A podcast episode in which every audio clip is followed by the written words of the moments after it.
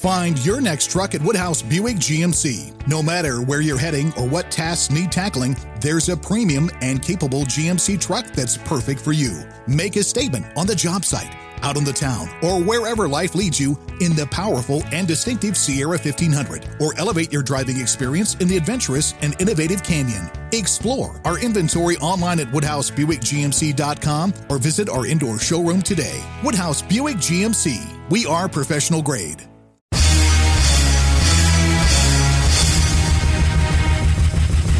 This is America with Rich Valdez, powered by PolitiWeek.com. And Rich Valdez is with us, former Christie administration official. You worked for Chris Christie, you've been in politics, done a lot of public service stuff. Rich Valdez, columnist now with the Washington Times. This is America.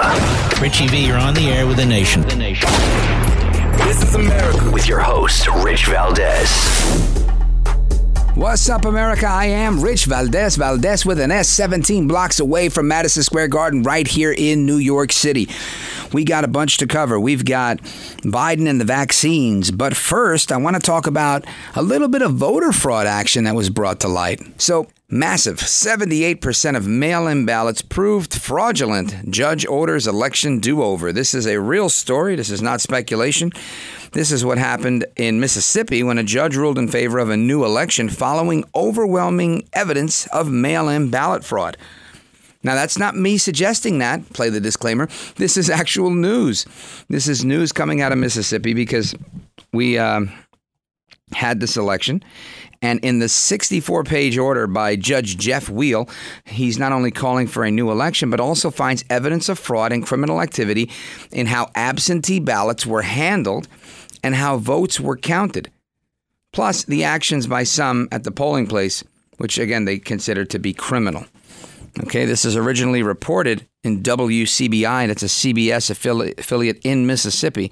The judge's ruling revealed that 66 of 84 absentee ballots, so that's nearly 79% of the ballots cast in the June runoff, were fraudulent. Now, the notary, Dallas Jones, responsible for authorizing the fraudulent ballots, testified that she notarized about 30 something ballots at one house alone. The investigation also found that 83 regular ballots were counted without being initialed by election workers. The court is of the opinion, this is a quote from the judge. The court is of the opinion there is probable cause that several individuals involved in the disturbances during Election Day at the polling precinct willfully and corruptly violated one or more of the above criminal statutes. The court will have leave and offer an appropriate remedy to authorities to determine whether or not the actions of Maurice Howard and Henry Randall and S. Nicholas Halliday amounted to prosecutable crimes. Well, would you look at that, folks? Now, again, this is just uh, one instance that was actually proven. You know, I, I feel like I'm, I always make the mugging because I think it's easier to make the mugging analogy. If somebody's getting mugged in New York City, there's a lot of people that just, you know, like, you know what, they mugged me. I didn't, I had $5 on me. I'm not going to go to the cops. And some people are like, I'm going to the cops. And the cops, you know, they're, they've got piles of paper up to their ears and they don't always get to everything on time.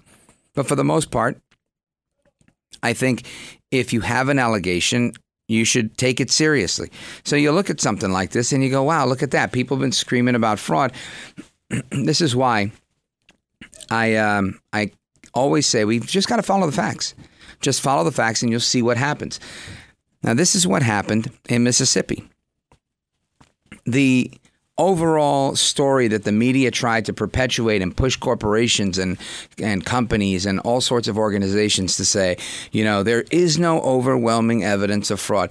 By and large, and that's fine. That I think that was never the case.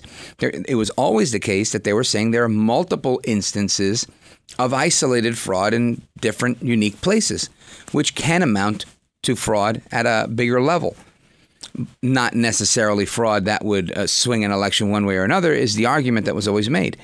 So I, I say all of this because I really want to make the point that yes, of course there's fraud, and uh, everybody wants to beat up Attorney General Bill Barr. I uh, and I'm, I'm not necessarily wanting to beat him up or wanting to defend him, but what I will say is that Attorney General Bill Barr did say, sure, there's way more fraud than there ought to be in elections, and I agree with that.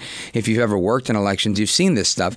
It accounts for for what goes on, and it's definitely something we have to look at. Now, I'm also the same guy that's going to sit here and say, look, that doesn't mean every election is rigged and you can never win again.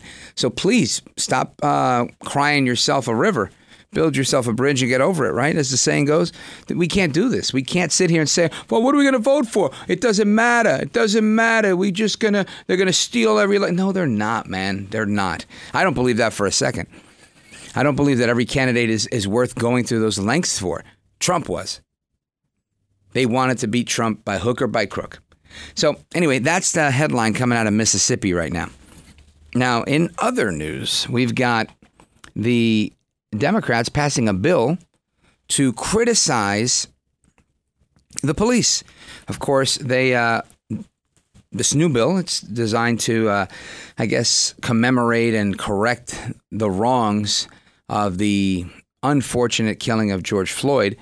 It calls for defunding of the police and it rejects any proposals to condemn anything that calls to abolish the police. So, I mean, this is uh, they, they won't even stop people from trying to abolish the police.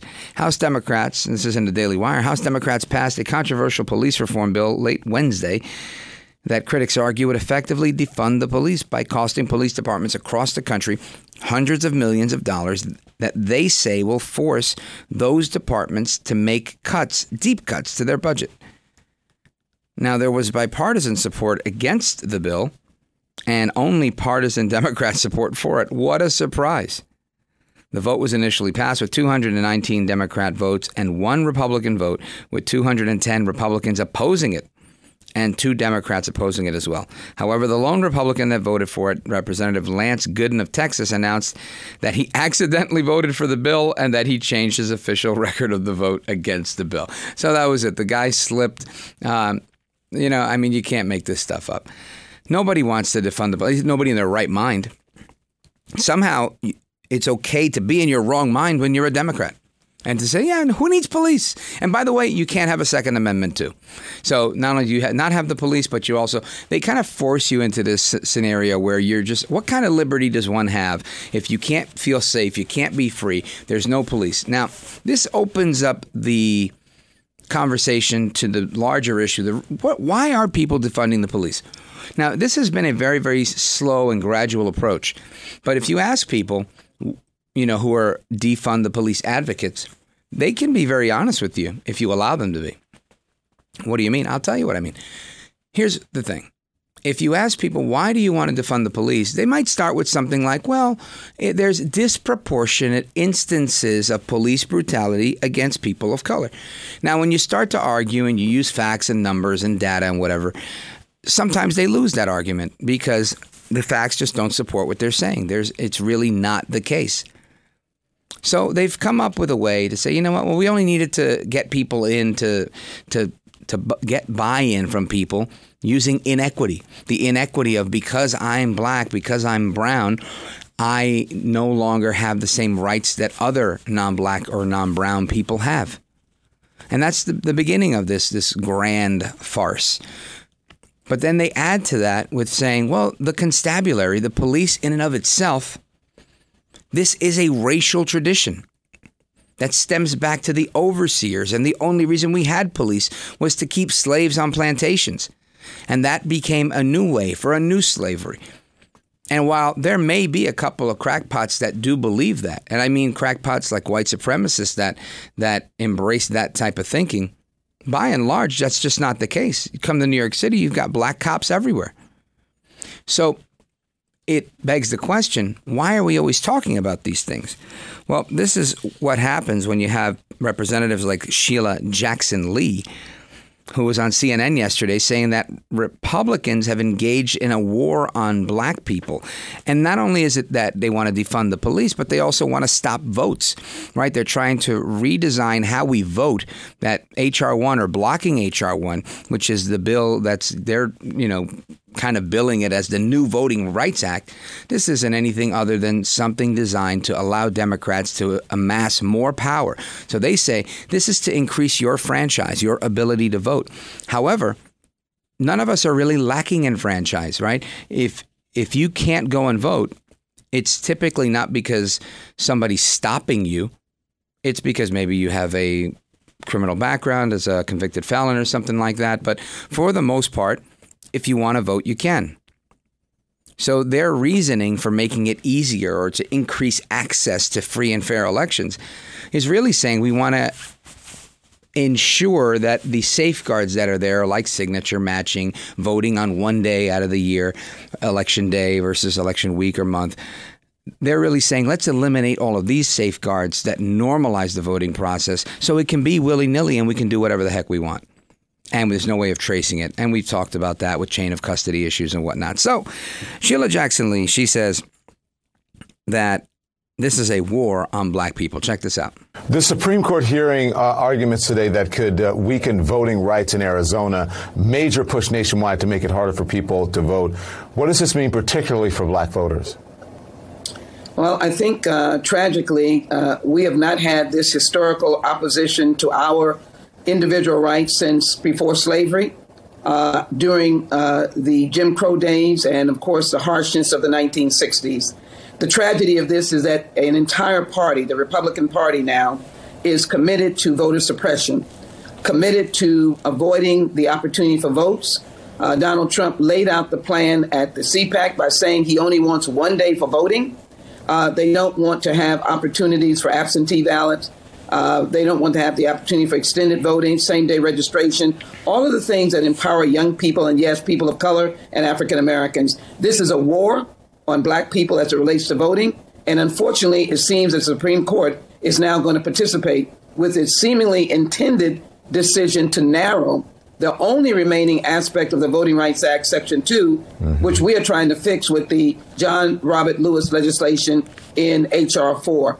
This is a fight for democracy, a fight for justice, and an opportunity or a desire or a need to restore the voting rights of people of color and particularly black people. We will not allow this to happen under the Biden administration and the Democratic House and Senate. It's tragic that Republicans want to take that stand because they can't win fairly. They can't draw people to their positions. They are now trying to suppress the vote. Now trying to suppress the vote. You see, now this is the art of this. Now, I got to tell you, I do believe that some of these people, they really do believe what they're saying. I think Miss Jackson Lee has bought this Kool Aid, drank this Kool Aid. She buys into this idea. But I have to look at this through the lens of logic and think to myself, are we truly eliminating people's ability to vote?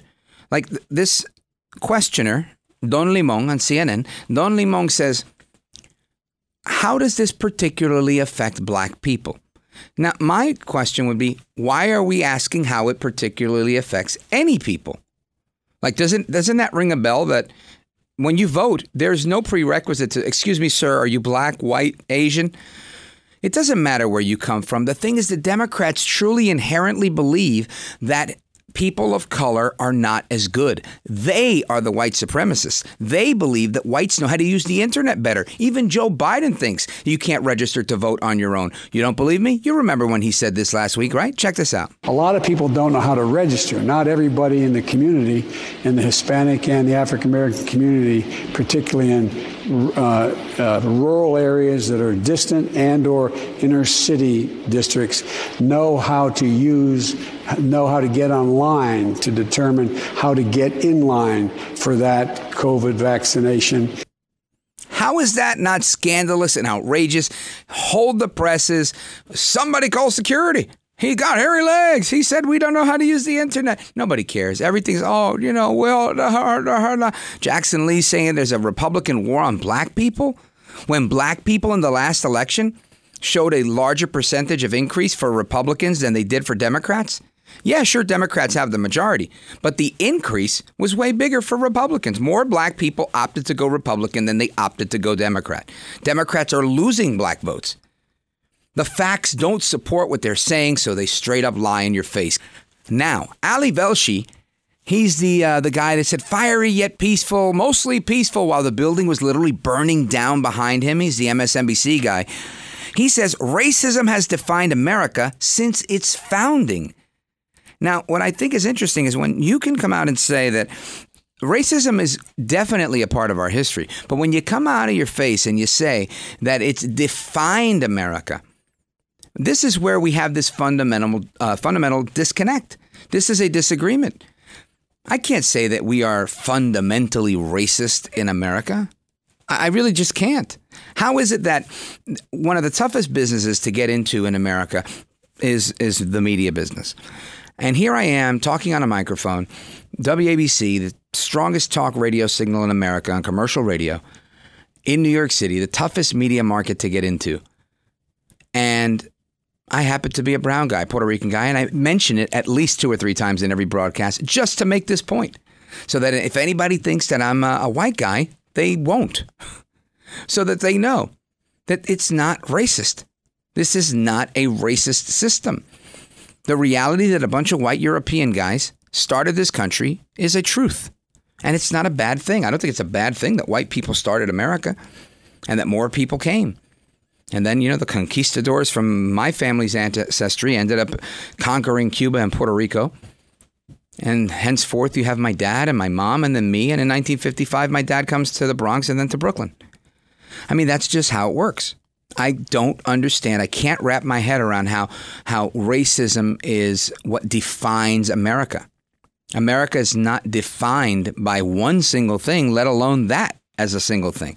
But Ali Velshi, he wants to say that racism defines America. Check this out. Racism is something that has defined the United States since its very founding. In fact, it infects nearly all facets of American life, like health care, about which we just heard, but it also affects our politics and our economics. The false belief that progress and prosperity for people of color comes at the expense of white people has helped prop up racist systems for generations. This zero sum theory is what author Heather McGhee tackles in her new book, The Sum of Us What Racism Costs Everyone and How We Can Prosper Together. In it, she examines the self destructive bargain of white supremacy and how much we've lost economically as a country due to racism in terms of a dollar amount. One of the things that appeals to me uh, about your book is the discussion that you have about how people, often white people or people who have power and privilege in society, often make decisions that are not in their economic interests or work against their own prosperity because they feel like giving other people, in this case black people, certain rights and privileges will take away some of their own. So that's Ali Velshi. Now he's setting it up to bring in the author, uh, Ms. McDonald, uh, Ms. McGhee, excuse me, Heather McGhee. Now she says that this idea that government is on the side of people of color, and that's why there's such an anti government skepticism and suspicion amongst the majority of white voters. I, I got to say, you're going to hear her argument, but you tell me, does she make any sense at all? Uh, is the reason that we are a racist society because white people are inherently afraid of other people? I mean, there may be some white people that are afraid of other people, but to me, that's just like people believing the hype. Uh, the same way there's people afraid of, of all sorts of stupid things. But you listen and decide. Check this out. To stay on the issue of, of healthcare, which you've covered so well, Ali, um, you know, white people are actually the largest group of the uninsured, and yet, ever since the Affordable Care Act was signed by our first black president, the majority of white people have disapproved of the pretty modest idea that is Obamacare. And there's a huge correlation between racial resentment against black people and the southern, in most cases, states and also Maine, which is a, the whitest state in the nation, uh, refusal to expand Medicaid under Obamacare. So it's this idea that government is on the side of people of color. And that is why there's such a fierce anti government skepticism and suspicion among the majority of white voters. Uh, the majority of white voters who have voted for the Republican Party for president, I'll remind you, ever since Lyndon Johnson signed the Civil Rights Act. So there you have her defense of this. And I'm going to say this is how people get by doing this stuff because they're able to conflate uh, fact and fiction. So I'm, I'm not going to sit here and be an apologist and say that there is zero racism ever. It's not what I'm saying. And if that's what you're understanding, you're misunderstood. Because she's saying that there is racism in the South. Yeah, you bet your bottom dollar there's racism in the South. I spoke with somebody the other day in Georgia, black man, and he tells me, "Look, I went to school. I'm a dentist. Uh, I've done well. I'm, I'm retired, you know, and I've had a good life. But that doesn't change the fact that on on certain days of the week when I drive into town, there are people marching in white hoods. The KKK still gathers publicly." in some of the, the, the, outskirts in the more rural areas. And I thought to myself, well, that's kind of crazy. I mean, of course, it's their right, it's free speech, uh, the same way everybody else has a right to, to assemble, whether it's in the name of hate or in the name of love. But it doesn't negate the fact that these people are clearly uh, hateful, racist people and should be denounced and disavowed. The KKK sucks. And nobody should support that. That exists. Racism exists. I've been a party to conversations where I'm at a table where people come and say hello to everybody but me. I usually think it's because I'm a conservative, but I realize that sometimes race may play a part in that. So I'm not going to stick my head in the sand and say there's no racism. I've seen that stuff happen. What I am going to say is that the systemic racist notion that everything is inherently racist and that America is defined by racism because we once uh, had a Southern economy that thrived on slave labor, I think it's false. It's false to say that that's the only thing that defines America. That's a horrible time in America. It's horrible. I, I don't think there's anybody that thinks it's good, and those that do think it's good are also horrible. But we also can't take the horrible things in life that have happened and say that they're happening today. And that they're happening at the level that they happen, and that we have not made progress, and that there wasn't um, a movement led by the Reverend Dr. Martin Luther King. And I have a friend, a black friend, who told me, "Why you always got to bring up Martin Luther King?" I said, "Well, because that's uh, when I was a kid. That's who we had. We had King, and then Jesse Jackson, and then Sharpton. These were the civil rights leaders that were fighting for equality, equality of skin color, right? Because we're Americans. And this is why I say it doesn't matter what color you are. We all bleed red, white, and blue. And that's why I think what, what makes us similar as Americans, what binds us together, is way more important and significant than what separates us. Keep it locked right there. I'm Rich Valdez. This is America. This is America. He's got the best head of hair in podcasting. This is America with Rich Valdez. Bienvenido, America. Welcome back. And the hoax is still on. And by the hoax, I mean everything that comes out of Joe El Baboso Biden's mouth with respect to the vaccine and all of this coronavirus stuff. The mask debacle to mask or not to mask. Now, here's the thing. So, America's open for business, at least in the four states that have opened them up. Of course, Texas, and uh, that was followed by Oklahoma and Mississippi, and one more that's escaping my mind. But it's interesting because now, as that's happening, a couple of weeks ago, Joe Biden says, you know what? we will impose fines, you know, these federal fines if you violate mask mandates on federal properties, et cetera. And now the, the latest to join the uh, cacophony of criticism is Michael Moore. You guys know Michael Moore. He's the very svelte, slim, slender filmmaker, always very neatly coiffed and groomed. And he now says that the state of Texas is going to be taken to the woodshed after its announcement earlier this week that it would be dropping its COVID 19 mask mandate and allowing businesses to fully operate at 100%. So here's a tweet from Moore. He says, We hear you. We didn't want to be part of we you didn't want to be a part of our electrical grid and now you've removed your mask mandate and are allowing allowing large crowds to gather. We hear you. COVID is a hoax, so you don't need our precious vaccine. We'll send it to people who are saving lives by wearing masks. Wow, what a uh, profound and astute commentary from the great Michael Moore. No, thank you. Anyway, that's Michael Moore. He says that that's the uh, it's you know it's the end all be all wear a mask. Now listen, I'm not an anti-masker. I try not to wear one as often as I don't have to, but it it's still um, a thing, right? You can't get on a subway without one. You can't get on a bus without one. I get it. I don't like wearing masks principally because a, in addition to my amazing American Puerto Rican um, immune system that loves to fight coronavirus, I uh, get allergies from wearing that thing on my face, and it gets into my nostrils. My voice is deeper now because I had to wear it so much at CPAC, and I'm still like clearing my throat in between every segment here. And no, it's not COVID. It's called mask. mask allergy and I hate it. Anyway, we've got Find your next truck at Woodhouse Buick GMC. No matter where you're heading or what tasks need tackling, there's a premium and capable GMC truck that's perfect for you. Make a statement on the job site, out on the town, or wherever life leads you in the powerful and distinctive Sierra 1500, or elevate your driving experience in the adventurous and innovative Canyon. Explore our inventory online at WoodhouseBuickGMC.com or visit our indoor showroom today. Woodhouse Buick GMC. We are professional grade a couple of comments that I want you to hear from a few different people. Right? Number one would be Joe Biden. Joe El Baboso Biden, they call him the President of the United States. He is bashing Texas, saying it's a big mistake for Texas to end the COVID restrictions. Lifting the mask mandate is, quote, Neanderthal thinking. That's right, Joe Biden says Texans are Neanderthals, those of us that want to live our lives with just hair on our face, like a beard. We are Neanderthals. That makes sense, I guess, right? The beard, Neanderthal. Anyway, listen to Joe El Baboso Biden. Check this out. I think it's a big mistake.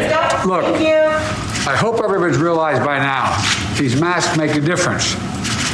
We are on the cusp of being able to fundamentally change the nature of this disease because of the way in which we're able to get vaccines in people's arms We've been able to move that all the way up to the end of May to have enough for every American, to get every adult American to get a shot.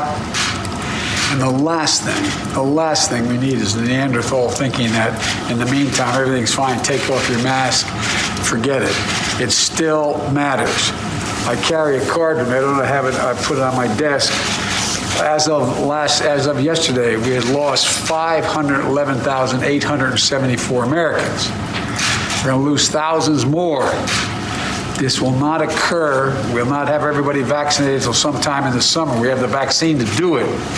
Getting a shot in someone's arm and getting a second shot, you're going to take time. And it's critical, critical, critical, critical that they follow the science. Wash your hands, hot water, do it frequently, wear a mask, and stay socially distanced. And uh, I know you all know that. I wish the heck some of our elected officials knew it. So, Joe El Baboso Biden says that you're a Neanderthal if you, in fact, follow the science. What is it that he thinks that these governors of these states did? They woke up one day and they said, you know, we feel that. Uh, this is just no. They looked at their neighboring states, looking at the regional impact that the virus has had both on on the people by way of public health, by way of the economy, and they measure the infection rates and they say, you know what, infection rates are at whatever level they've determined because we have this thing called sovereignty, and they decide we're going to follow the science. There are guidelines that say when you can reopen and whatnot, and they've imposed these these guidelines on themselves and on their constituents, on the residents of their respective states. So they decide you know what? We're opening, and we realize it's kind of like saying if you're opening for one thing in New York but not in New Jersey, and being that I can get it, I, I live four miles away from Times Square, but I live in New Jersey. So it's right across the river. This is one of those things where states have to have a little bit of communication, and I understand that. So you have states that are, you know, around the um, the Texas area that are saying, you know what, yeah, our infection rates are low. You know, in Oklahoma, I spoke with a teacher that said, We never closed our schools. And yet, they're not leading the nation. They're not Andrew Cuomo. They're not New York. They're not Gavin Newsom. They're not California. They're not Phil Murphy. They're not New Jersey. Some states have been able to manage this a lot better. And guess what? Yeah, they happen to be led by Republican governors. So I think there is something to be said with one's worldview, one's view of how, you know, your worldview informs how you look at politics and how you look at policy and how you look at a lot of things. And that informs the decisions that you're going to make. So when you have these guys that are just, you know, fear and panic and power and they love to be on TV. And listen, nothing wrong with loving to be on TV. I, I never met a camera I didn't love. But I'm also not going to put my love for, for being a communicator above the will of the people or the well being of the people that I'm sworn to protect. This is why I think they say follow the science. They, in fact, follow the science and then the president criticizes them for that. But the conversation doesn't end there. It continues because uh, Steve Adler uh, from Austin, Texas, he's the mayor there, he goes on MSNBC yesterday and he says, I hope our community ignores the governor and focuses on masking up because he's not guided by science. Listen to this. Uh, but to take away the mandate now sends a very mixed message. It's going to confuse people. Uh, it, it, it, removes uh, that that incentive uh, that, that might be necessary to, to get this done. Uh, I just hope our community uh, basically ignores the governor and and focuses on on masking. At the very beginning of this process, he told us he would be guided by the science and the data. He's now broken that promise. The science and data is clear, and now it's up to us. Now, this comes on the heels of President Joe Baboso Biden making the announcement that he had somehow miraculously, in his 45 days of hiding and not holding a single uh, one, you know, straight on press conference with the press corps, that he and his team worked to move heaven and earth to get a shot in the arm for every American by May.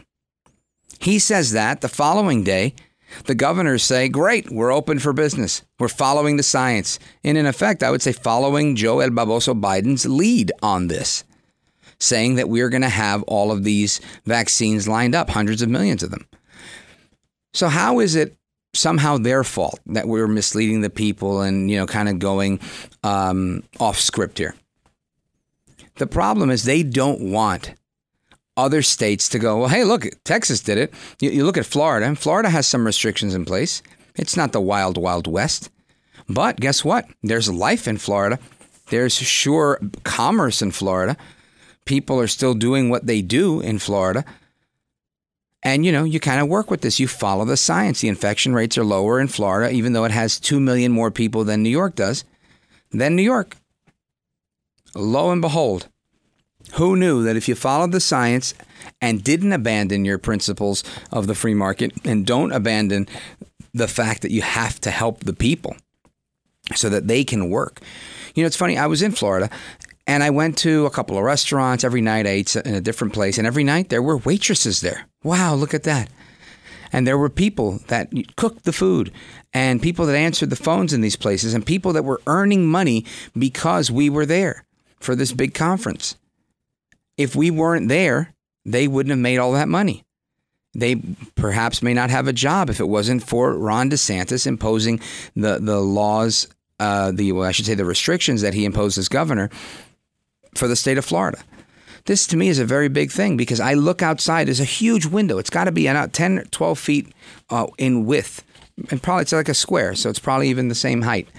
And you look through this 10 by 10 or 12 by 12 window, and I'm looking at Third Avenue in New York City and I see spotty car traffic, not a lot of cabs. That means a lot of people aren't doing that. Cabbies are out of work. Huge restaurant, a New York icon. I'm not going to mention which one, but it's a huge, famous, it's been in the movies. It's been closed for months. We've been in this location for a year. It's been closed. You tell me, how are people supposed to survive in life if you take away their ability to earn a living?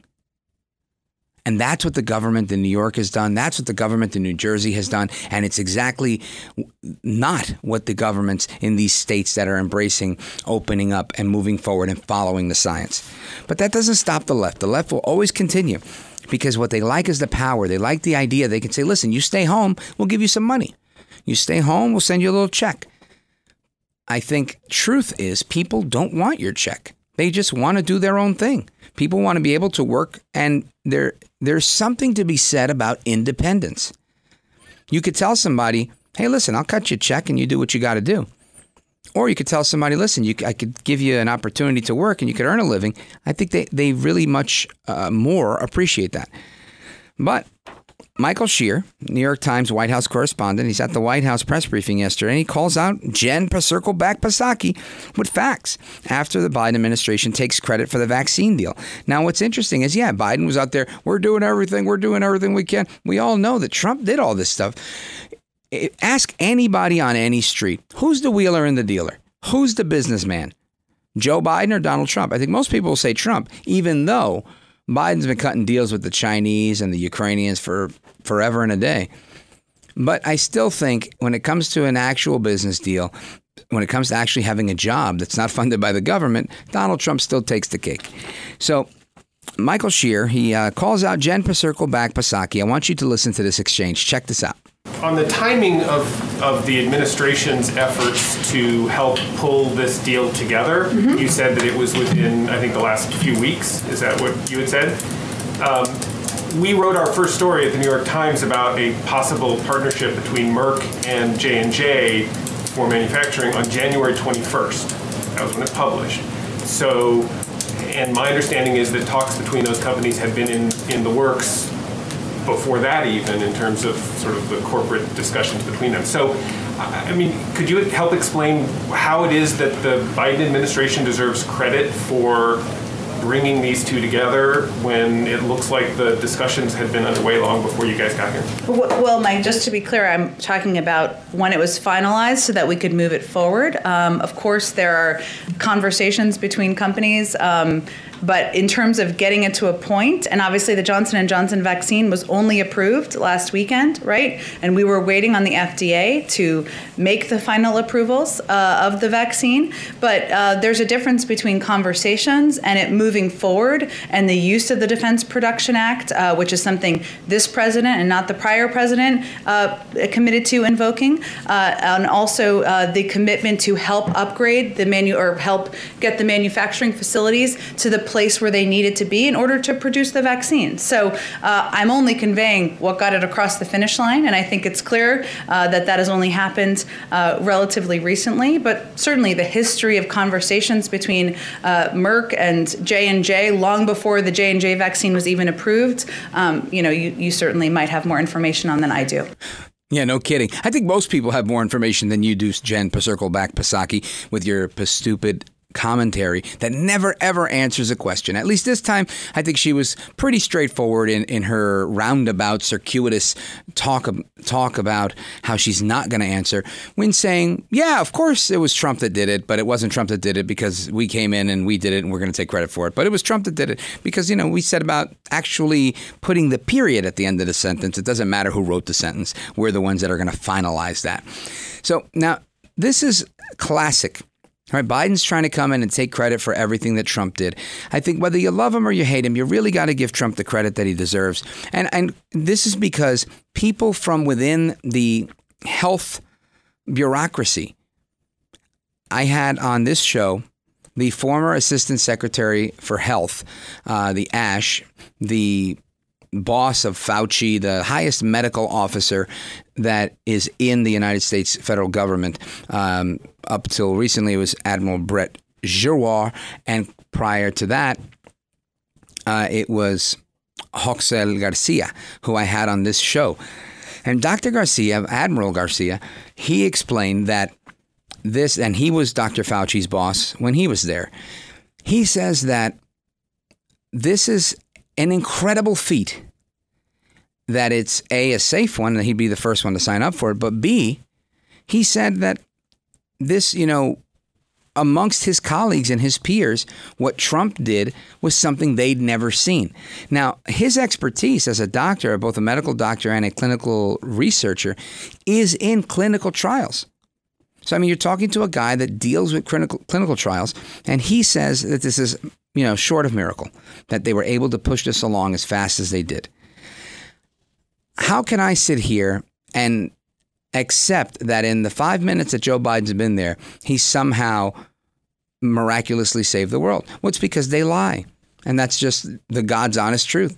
They come in and they say there's no clear plan. They come in and they say we have no vaccines. Meanwhile, it's it's proven. Even the New York Times, right? The New York Times is saying, "Hold on a second. We had this stuff documented. That we published on the 21st." And you're saying that you know you made it happen. How could that have happened if we only published it on the 21st? It had to. The conversations had to have. Ha- of course, you made the plan. Everything was done. It's like you're buying a house. You do all the deal, and then the final step is the closing. So what are you going to do? Show up to the closing and be like, "Yeah, I put this great deal together." Come on, dude. That's not how it works. The guy who put the deal together is getting the commission. That's just how it works in business. And this is what Joe Biden, I think, fails to realize, or realizes and doesn't care because he lacks the integrity and the foresight to really pull a plan together.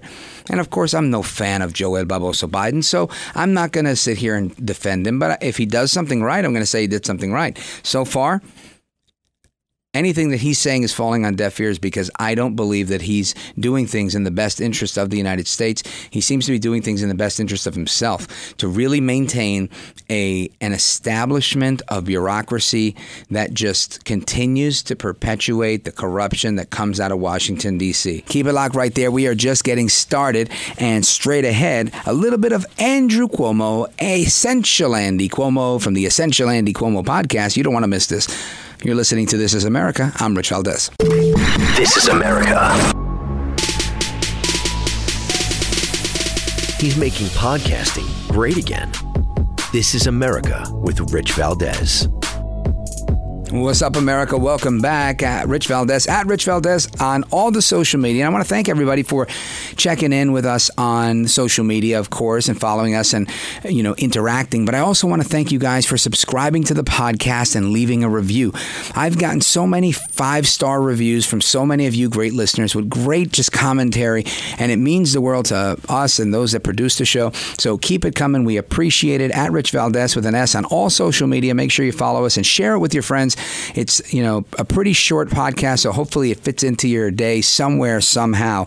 Now, we're talking about Essential Andy Cuomo and the Essential Andy Cuomo podcast. Now, of course, yesterday, Governor Andrew Cuomo, he uh, made his apology tour, put it out there for all to say. He said, I'm sorry. Uh, I want to play some of what Cuomo said and what he did at the press conference in slow motion.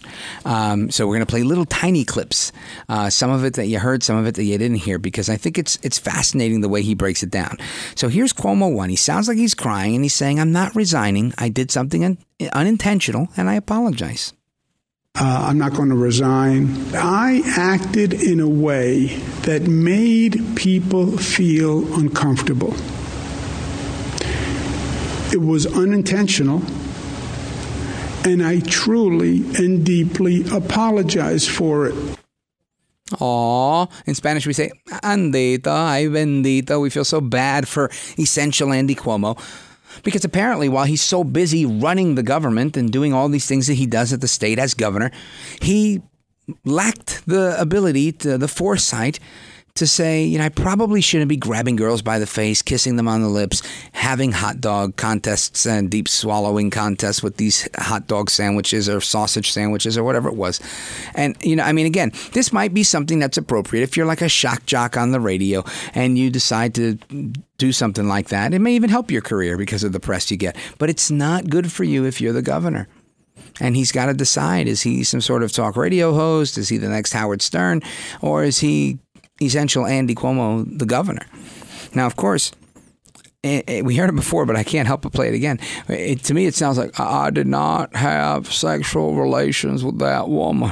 And I'm like, we've heard that somewhere before. And of course, his political mentor um, went through uh, similar and was like, "Nah, it wasn't me, bro. It wasn't me. It wasn't me. Okay, it was me. It was yeah. I used the cigar. Yeah, no, it was me. It was my, my. I thought I didn't know what you meant by the word is. That's what it was. He literally said that. Depends on what you uh, how you define the word is. But anyway, Andrew Cuomo, number two. I never touch anyone inappropriately. It's just my way of greeting people. Some people, you know, like to grab them by the. I never touched anyone inappropriately. You can go find hundreds of pictures of me uh, kissing people, uh, men, women. It is my Security usual and and customary way of greeting. As is in so many ethnic cultures. I mean, Puerto Ricans are the same way. Italians are the same way. It's a warm hug and a kiss. It's an embrace. That's that's uh, understood, and I understand that. If he's going to try and hi- hide behind that, I mean, maybe he's not hiding. Maybe that one's honest. I may give him the benefit of the doubt on that one. But number three, he says that you know crime is going up, homelessness is up, people are leaving in droves. So don't look at me. I'm just hugging people because I'm Italian. You also have New York City, which is in a very precarious situation. Uh, it's uh, teetering, to use a word. Crime is way up. Homelessness is way up.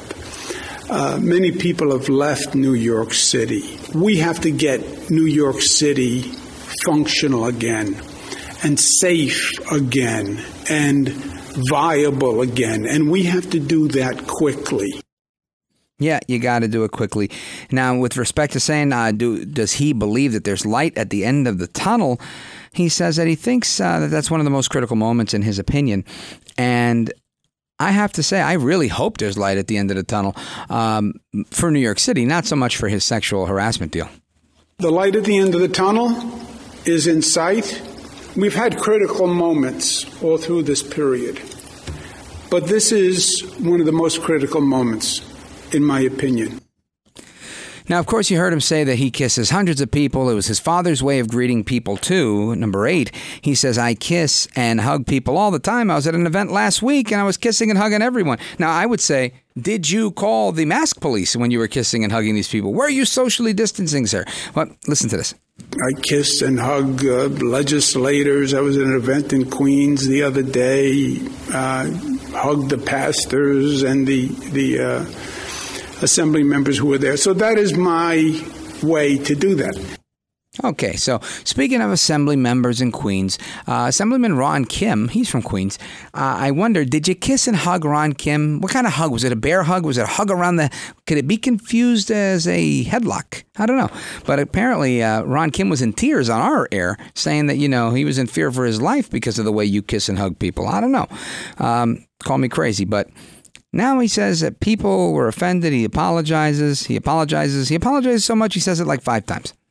I could intend no offense, but if they were offended by it, then it was wrong. And if they were offended by it, I apologize.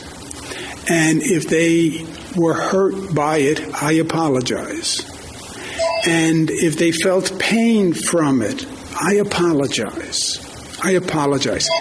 I did not intend it. I didn't mean it that way. But if that's how they felt, that's all that matters, and I apologize. You know, what's interesting is then he goes on to say, he finishes all of this stuff by saying, you know, look, we don't have all the facts yet. We don't have all the facts. You were there, bro. This is about you. How could you not have all the facts? You are the facts. If you're telling the truth, you tell the truth. Now, I understand that there's an investigation that's going to happen, but, you know, if somebody comes to me, hey, did you kill so and so? No, I did not. I can tell you, I did not kill so and so. I'm not going to say, look, I don't have all the facts yet. I mean, how, how does that sound? Did you do this? Well, listen, we don't have all the facts yet. But that is indeed what he said. Check this out. Number 11. Let's be clear on the facts. First, uh, we haven't gotten the facts. Uh, let the Attorney General do a review and let's get the facts. And that's what I said uh, in my statement to New Yorkers. I'm a former Attorney General. I've been through a situation too many times where uh, everybody has an opinion because they read this, they read this, and then all of a sudden the facts come out and it's a different situation. So wait for the facts before you form an opinion. Okay. Um, I mean, again, to me, makes no sense in the world. You yourself, sir, are the facts. You have your facts. You tell the truth the way it is, and you don't say, let's wait till they do what they got to do. I mean, it almost sounds like an implied threat. It's like, well, listen, listen, hey, listen. You're hearing one side of the story. I'm not telling you my side of the story, but the Attorney General, she's going to tell you the truth. Oh, yeah, she, you're going to tell the truth, or I'm going to kiss and hug you like I kiss and hug Ron Kim right? And this is what, what how politicians do what they do. And it's wrong. It's never right. It's wrong. It's absolutely horrible. But this is what happens, right? And this is how these guys go at it one another, like de Blasio, like Cuomo. They, they go at it with respect to beating each other up about the sexual harassment. And he says, well, you know, uh, he comes at you. He says, well, there's homelessness, there's crime, there's this, that, and the other thing. These guys are just, uh, to me, birds of a feather. They they're each rooting for the demise of each other. And to me, it's just uh, that's not the politics we need. We don't need the politics of I'm going to get you till you're dead. We need the politics of let's just stand up for what's right for the people. Let's just do something right for the people for once. And this is why these things matter. It's always important to have integrity. It's always important to be honest. If we're not honest, what are we? We're Essential Andy. We're Bill El Bobo de Blasio. We're Joe El Baboso Biden. You can't sacrifice your integrity just for the power that may come with this office of whatever office these guys pursue and, and maintain. We have to stand on something. We have to have something as a truth. That's why I always say when I quote Hamilton and I quote Sir Edmund Burke, and I say, you have to stand for something because if you stand for nothing, you'll fall for anything. And I say that you have to do something because the only thing necessary for evil to triumph is for good people like you to do nothing. So do something. I don't mean start a war. I mean, start a cultural revolution, a culture war. Get involved in the culture war and push back. If you see something that's wrong, tell people, I think that's wrong, and here's why. Engage the media, engage the institutions, take them over from the inside. Exactly what they did to us. How do you think they took control of the colleges? It wasn't with the barrel of a gun. They went in there and they did what they had to do. Hasta la próxima. Until next time, America. I'm Rich Valdez, and this is America.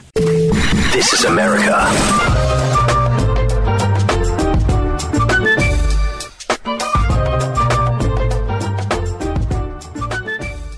Find your next truck at Woodhouse Buick GMC. No matter where you're heading or what tasks need tackling, there's a premium and capable GMC truck that's perfect for you. Make a statement on the job site, out on the town, or wherever life leads you in the powerful and distinctive Sierra 1500, or elevate your driving experience in the adventurous and innovative Canyon. Explore our inventory online at WoodhouseBuickGMC.com or visit our indoor showroom today. Woodhouse Buick GMC. We are professional grade.